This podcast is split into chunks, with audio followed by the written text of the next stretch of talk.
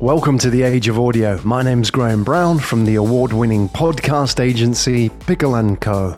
The Age of Audio is a series of conversations with thought leaders and changemakers in the world of audio. That's podcast, radio, and social audio, converging with big data to create engaging and authentic content for a new generation of listeners.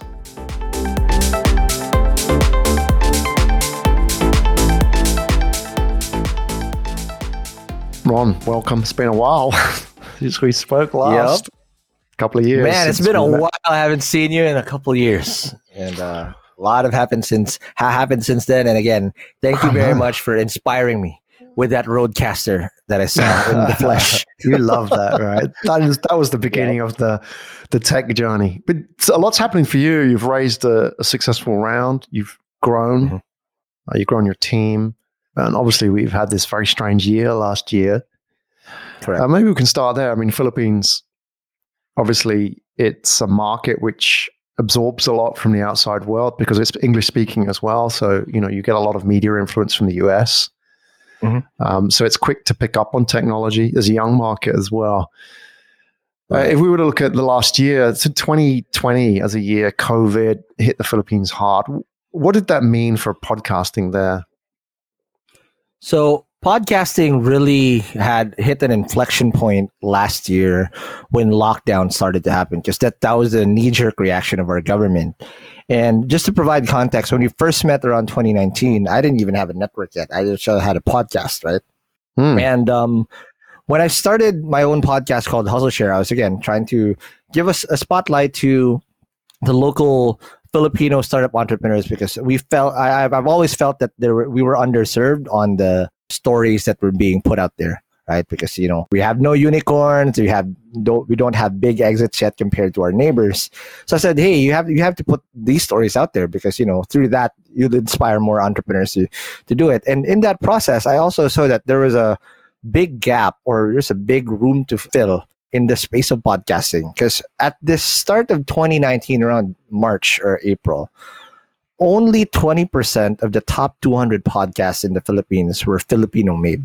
80% were foreign made. And there's a lot of consumption happening. Like why? Hmm. right? And the, the, the surprising thing is there's common problems across the board. First one the quality of audio varied differently. So much. Some of them again, the gold standard is how you sound, how the US uh, podcast sound. But there are shows that are even ranking that sound like they're in the bathroom. So sounded so amateur. Mm-hmm. Like, how can we solve that? Number two, people didn't know how to monetize. Like, how come they don't know it? Because again, uh, of two things, they don't know their data and they how to interpret that data. And number four, uh, number three is they don't know how to cross promote and grow their their shows.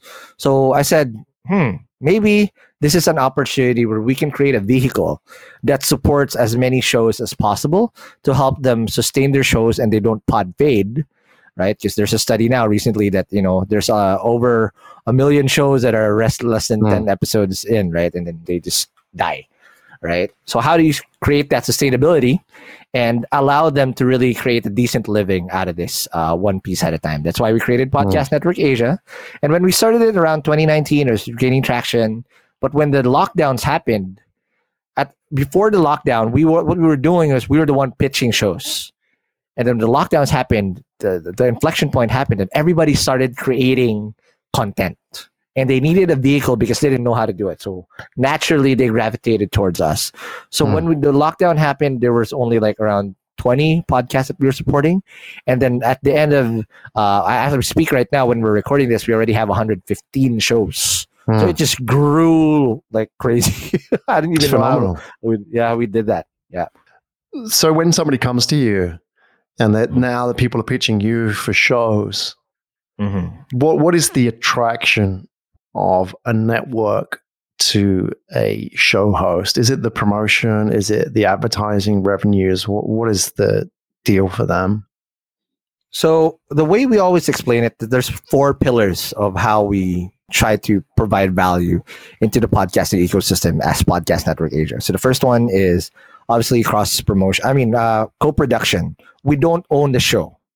We own none of the 115 shows that we have in the network. We co-produce mm. it, and we work on revenue share alone. we become partners and we provide everything and we invest everything in order for them to create shows for, for the long term right? So that's it because you already solved the problem of you know the quality being bad. We send them microphones. We give them access to our studio. We assign them producers. We now have around 12 producers. When we started without with just two right? To really go hand in hand and handhold a podcaster that whole thing uh, to, to create their content. Now we always say that our, our podcast network is not for everybody. It's like the noah's ark.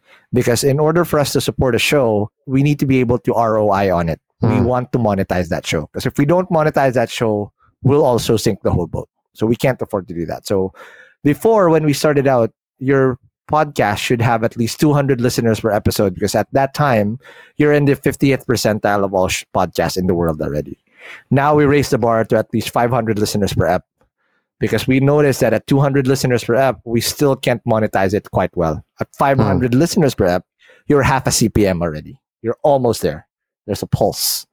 Uh, to what we're doing.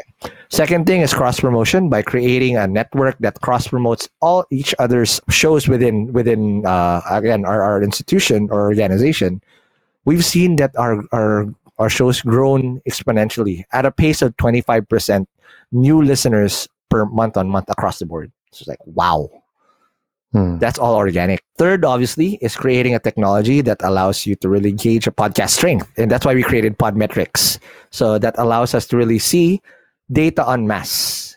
And using that data, that's also what you use to monetize. Now, again, you mentioned it earlier that there's multiple streams of income in a podcast because you can't just force it through advertising. Because if you're just only going to use advertising, only the top 5% of podcasts will get monetized. There's a lot more that are good content that just don't have that ability to monetize. So the, the other way that we unlocked that was through affiliate marketing.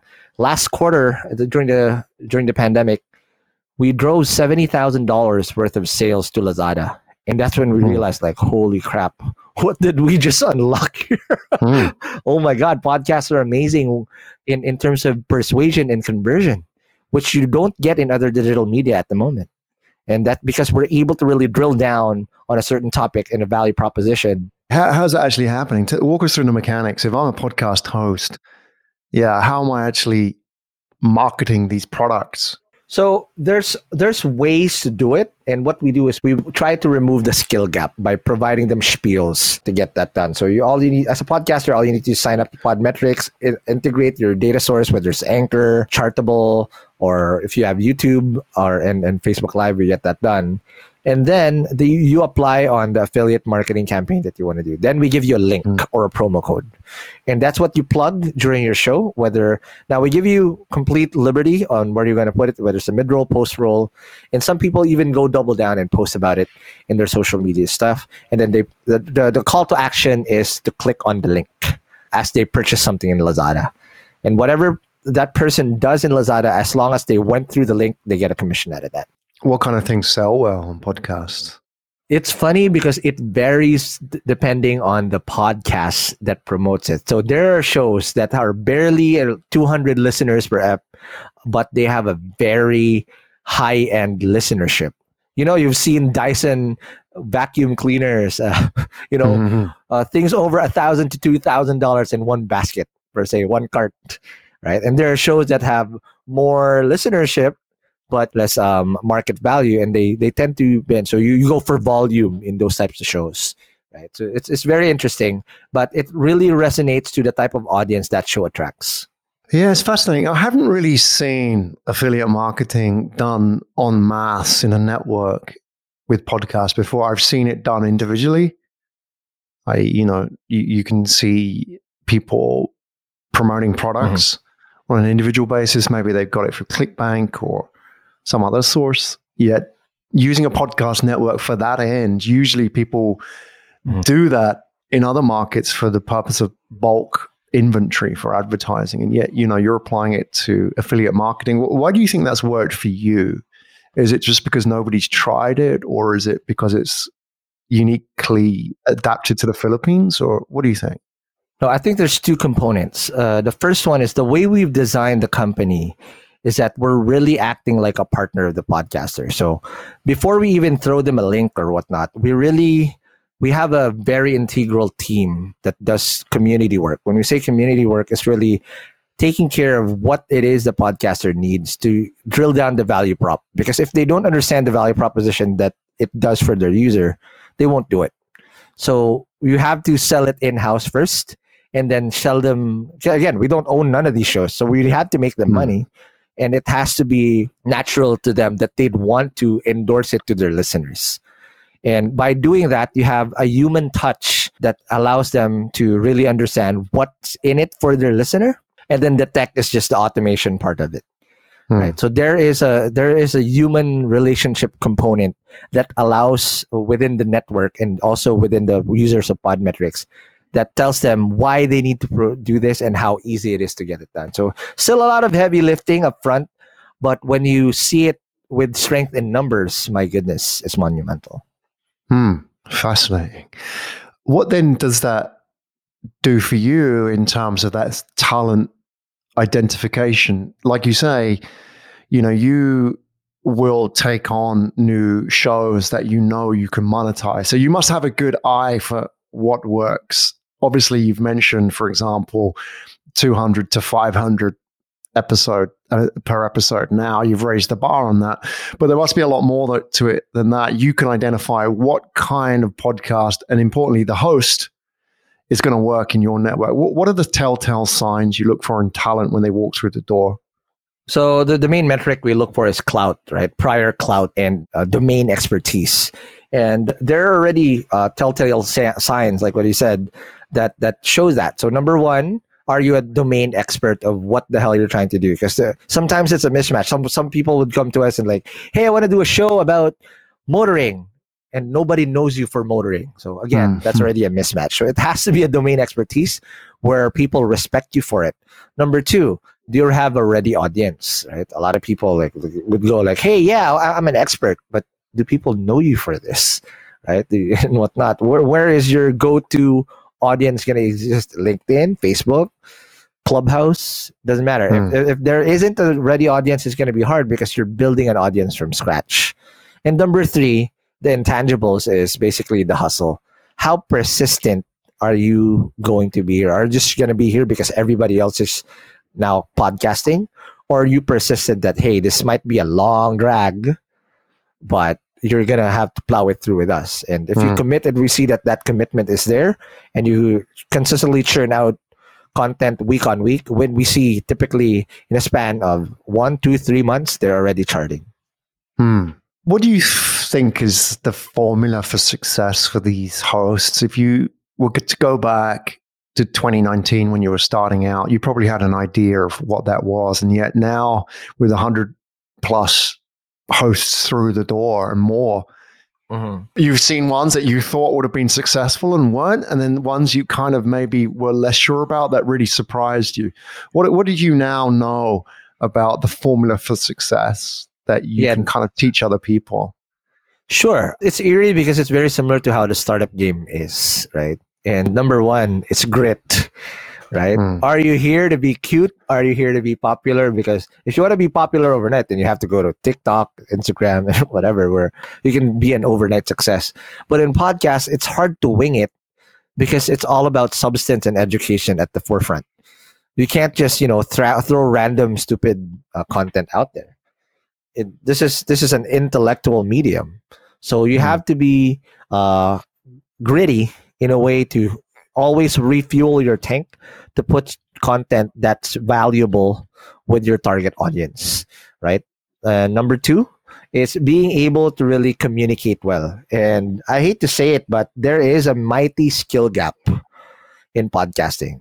I've seen people that are domain experts but have challenges in terms of communicating how they want to do it and that's where they really drop the ball. Mm. and for us that's really where you you match the right show format to do it. So like for example uh, masters of scale right? Mm. masters of scale you know the host isn't really the best communicator out there especially if it's a semi narrative show right? But they compensate for it by putting really amazing sound effects, similar to how Guy Raz does it and how I built this as well, that now encapsulates a whole new experience for the listener to get that done, despite the Hmm. skill gap. Right. I'm not saying that again, it's terrible, but you know, you've heard more natural people are naturally gifted to to to converse and actually to narrate something. But you bridge that with the right show format, and then it becomes a hit. Mm. Yeah, I wonder about the first point, the grip, how much that underpins success. We all know that's like the minimum to become successful as a startup founder and how important that is for making anything long term a success. The flip side of that is there are plenty of people out there who are plowing away at a, an endeavor which is going nowhere and refuse to give up because somebody's telling them never give up. And yet, Correct. you know, like that alone is not enough. You think about startups, like how many people are going at the game simply because they don't want to give up. And Correct. yet, you know, that they haven't validated the idea, they haven't talked to enough people. Uh, how does that come into play with the analogy with podcasts? Is that, you know, you, you need to kind of identify an audience, an avatar, and a need out there first. I mean, Correct. how, you talk about partnering with people. How much of that education do you do for your hosts? that's where the community team comes in. And again, for every podcast we go through, it what we do is what we don't condescend to them and say, "Hey, your your your content is shit. Your content is bad or whatnot." What we do is we dissect it through something that's uh, neutral, which is data. And Hmm. we there's it again going back to to to startups. We have a podcast market fit, right? So when we say a podcast market fit, for us, we always ask this million dollar question. I'm pretty sure you always ask get asked this too. It's like, is my podcast good? What do you think about my podcast? And there's no right and wrong answer to do that to answer Hmm. that. But there's one common metric that people always forget to measure if your podcast is good and if you're really resonating with their target market. And for us, it's all about retention. Hmm. Show retention. Are you retaining all of how how many of your listeners that are you retaining from zero zero all the way to the end? And if you can retain at least more than 50% of your listeners by the 70, 70 at the 75% mark, that means you have podcast market fit. Hmm. All you need to do is scale that. But I've seen a lot of people try to churn out content, but in, within the first two to five minutes, they already lost 80% of their listeners.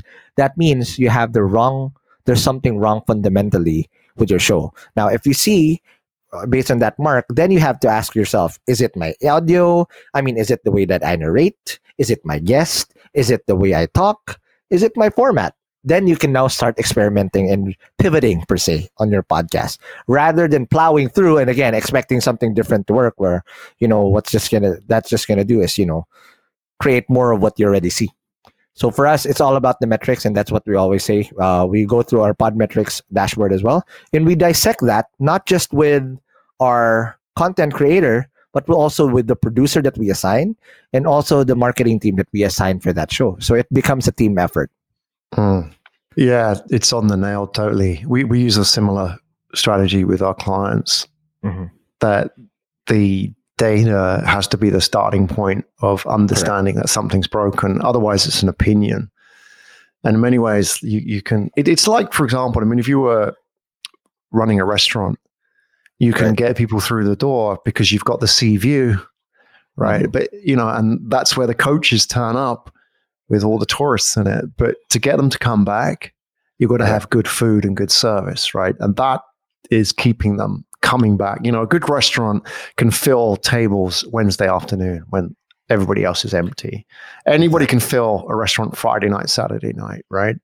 Mhm. But that sort of compounding of growth over time, you only need like a small percentage to compound up every episode.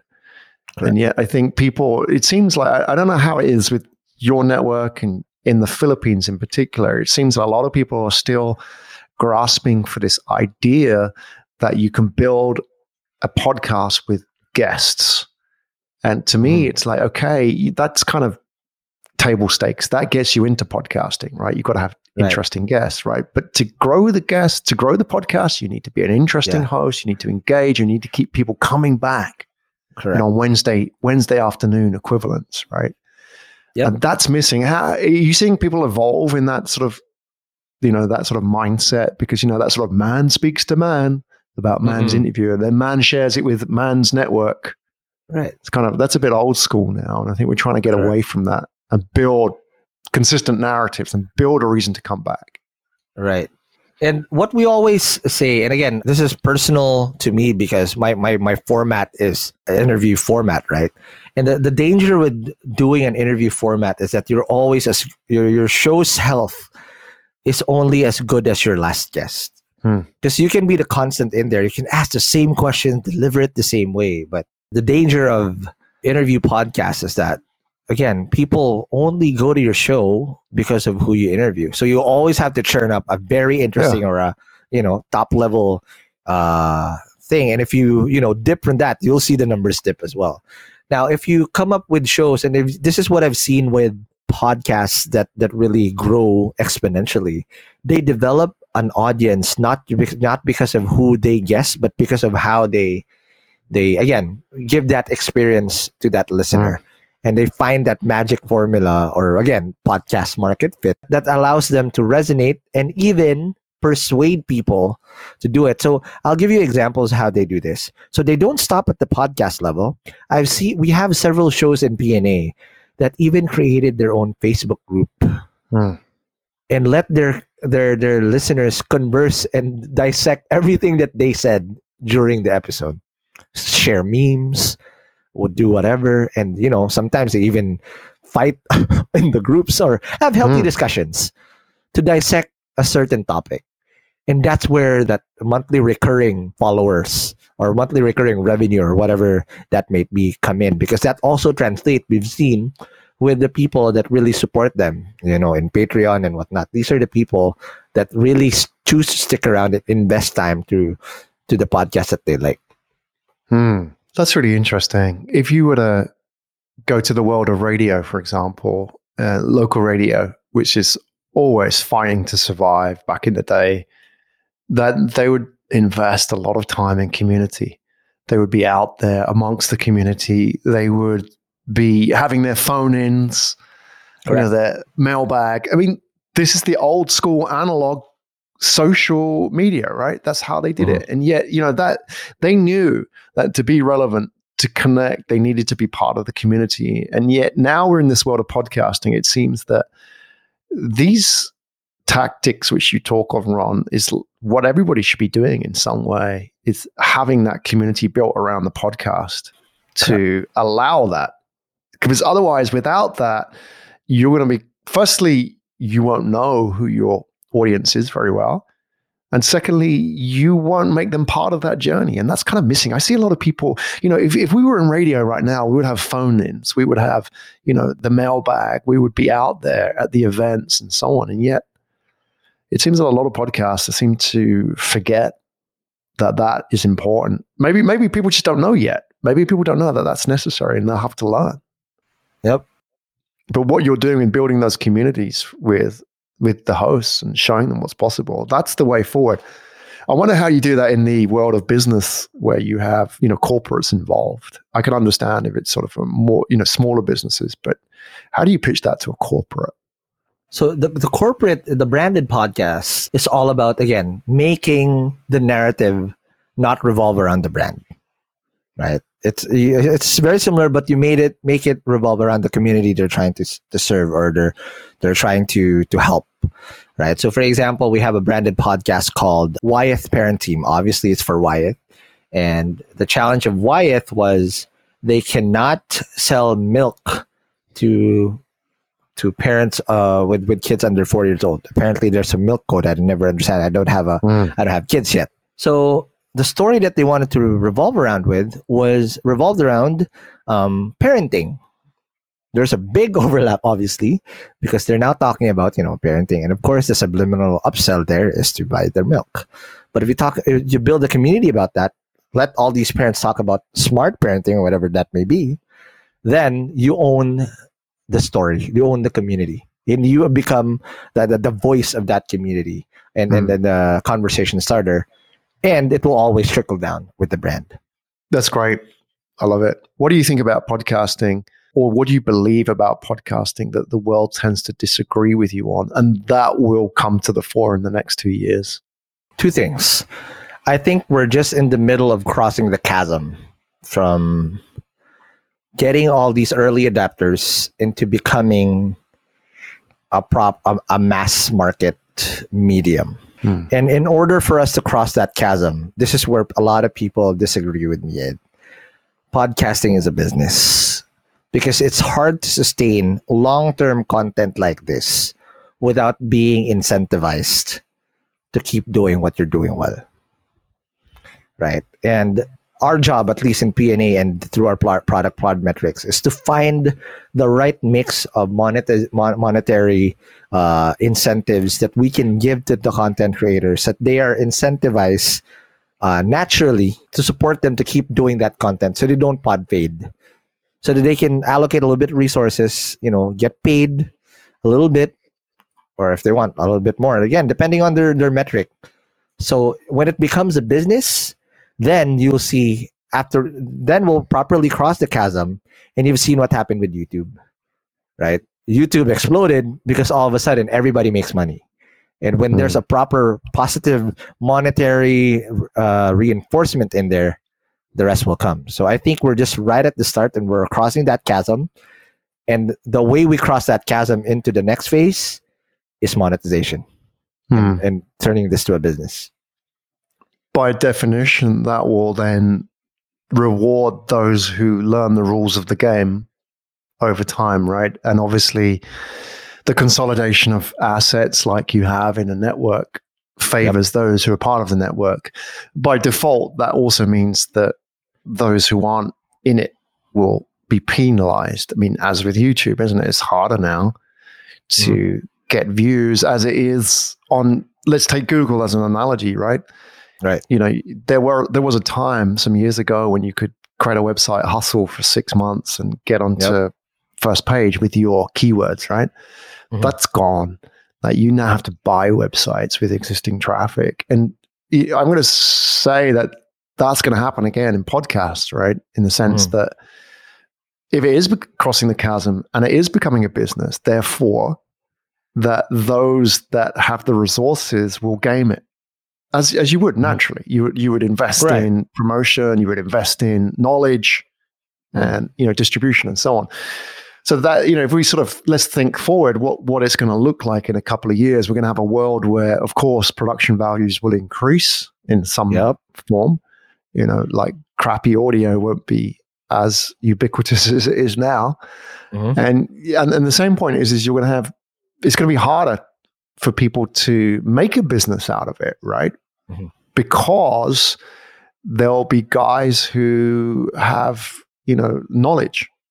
So that's mm-hmm. going to be interesting. I mean, there's going to be a lot more people podcasting, but a vast majority of them are going to get nothing, right? You know, because of the numbers. Uh, this is also where I kind of disagree because it's not zero sum. Um, if you're talking about advertising, yes, only the top five, three percent will get that.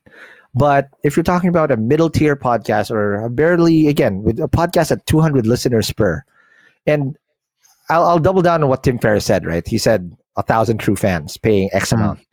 But in podcasting, you can even lower it down uh, to, to what the Patreon guy said that maybe all you need is 100 true fans paying you a higher uh, amount to keep your show going. It doesn't have to be monetarily like, you know, millions of dollars.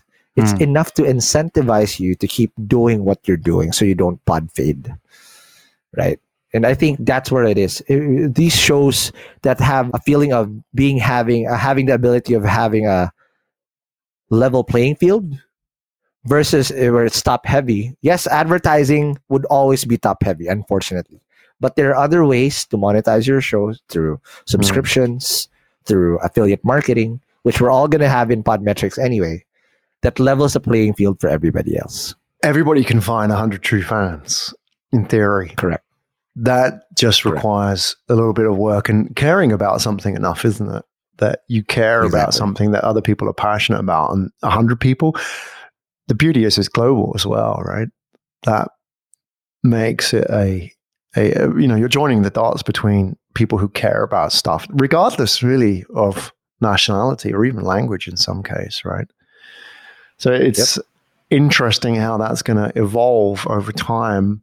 When you when you just in the last question, when you think about how that plays out with Spotify and Apple, you know what what do you think? Because these guys are obviously going to start doubling down on their models as well. So Spotify obviously is introducing, or it's got paid advertising now.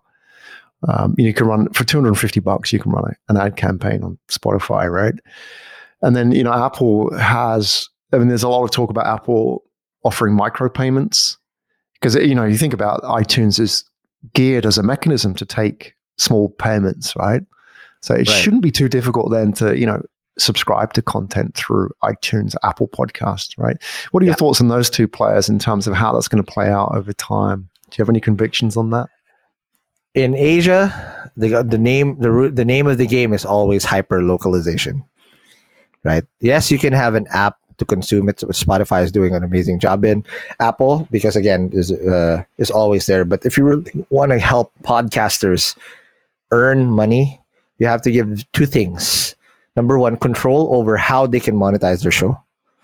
Number two is how they can monetize their show in the easiest way possible. And in Asia, you know, more is more is better, right? Like for example, all these wallets, the Grab wallet, Gojek wallet, whatever, mm-hmm. it's omni-channel all the time. Because even if you want to force it to like a Spotify payment, and more so in Apple uh, payments, you know, uh, a lot of people are still unbanked in developing countries in Southeast Asia. Singapore is a outlier because you know Singapore is you know our our, our epicenter of, of, uh, of prosperity. But in the other countries, Malaysia, Thailand, Vietnam, Indonesia, Philippines, there's still a lot of uh, fintech play that needs to play in order for that monetization to happen. Yes, the consumption mm. is uh, machine is already there, but in order to get real money coming in, you need to diversify. So that's where I think that will head into. You've been listening to The Age of Audio with me, Graham Brown, from the award winning podcast agency Pickle & Co. To get access to all the audio conversations and book content for The Age of Audio, go to www.theageofaudio.com. One more time, theageofaudio.com.